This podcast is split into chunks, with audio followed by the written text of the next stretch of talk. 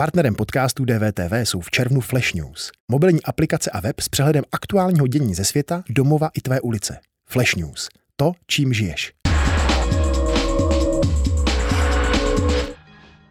Na účtech z kuponové privatizace leží ladem až 10 miliard korun. Lidé na ně zapomněli a dobrovolně se tak připravili o majetek v hodnotě až stovek tisíc.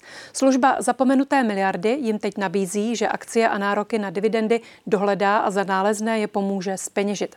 Hostem DVTV je autor projektu a zakladatel startupu Stock Convertor Daniel Surmař. Dobrý večer do Brna. Dobrý večer, přeji.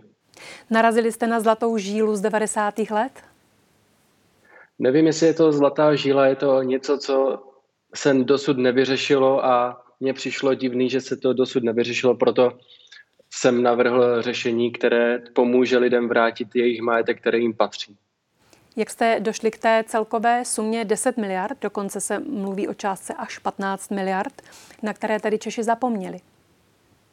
Ano, my jsme trávili již rok eh, důkladnou analýzou Eh, firem, které se zúčastnily kuponové privatizace. Prošli jsme si tisíce dokumentů, prošli jsme si závěrky firem, výroční zprávy, takže jsme do toho dali opravdu poctivou práci, abychom ten kvalifikovaný odhad co nejvíce, eh, co nejvíce zpřesnili. A opravdu se jedná až o 10 miliard korun, na které se zapomnělo. Mhm. Jak je vlastně možné zapomenout na peníze z privatizace a jak se tedy pak takové peníze dohledávají?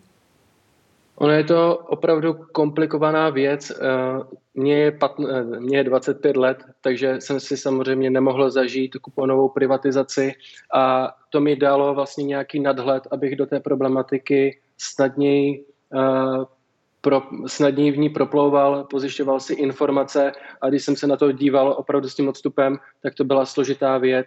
Byly tam za prvé, byly tam za prvé uh, kuponové knížky, které se musely zaktivovat, tím, že jste si museli koupit kolek za tisíc korun, tím se staly, e, stala kuponová knížka aktivní, e, byla rozdělena 10 kuponů e, po 100 bodech, ty jste musela nebo mohla uplatnit v předkolách v rámci privatizačních fondů, potom v rámci dalších kol jste mohla investovat nebo získat akcie dalších firm, o které jste měla zájem.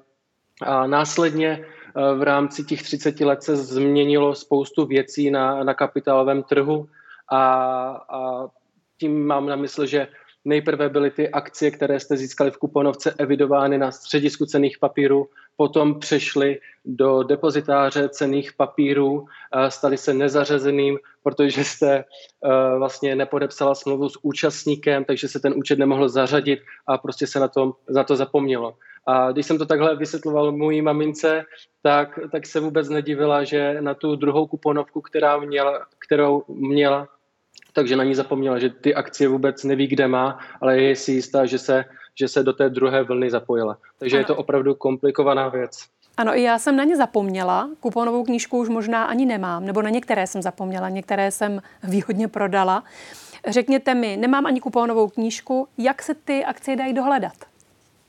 Ano, stačí o pár... Tady je Martin Veselovský. Chci vám poděkovat, že posloucháte naše rozhovory. Jestli chcete slyšet celý podcast, najdete ho na webu dvtv.cz. Tam nás můžete i podpořit a stát se členy DVTV Extra.